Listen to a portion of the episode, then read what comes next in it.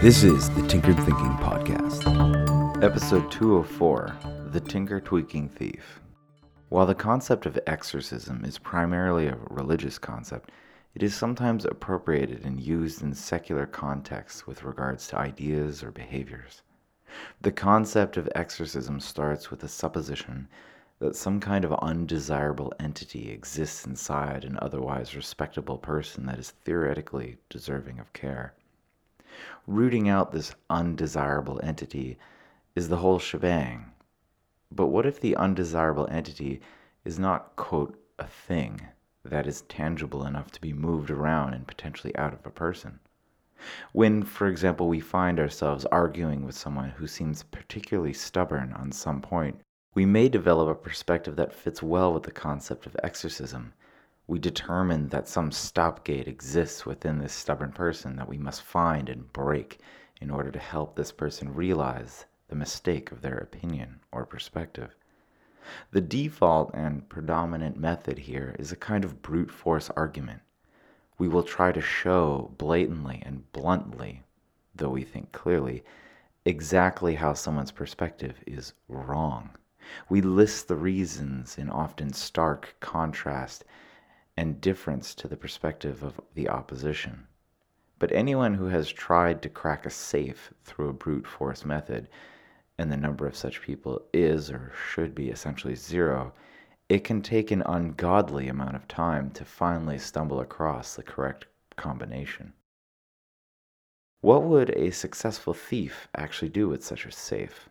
Brute force not only takes a long time, but it's boring and inefficient compared to the possible alternative strategies that exist. The successful thief listens very carefully, perhaps putting an ear against the door of the safe, or the thief finds some other way to get some feedback from the safe as she interacts with it. Perhaps she feels very closely for variations in the force required to turn the number knob. Regardless, the effort here is to first learn something very deep and intimate about the internal workings of the safe. An unwise thief could blithely try a few combinations, get angry, and simply try to rip the door open by hand.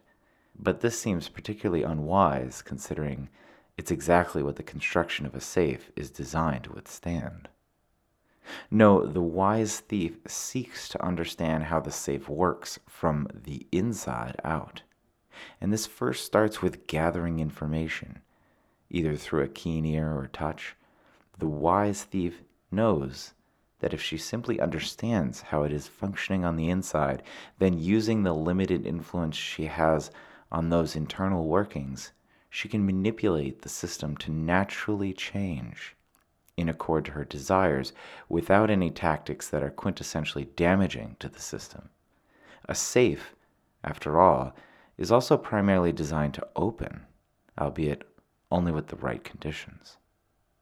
What would we change about our own behavior and our own tactics regarding other stubborn people if we keep in mind the thief who diligently takes the time to learn about the safe she seeks to open?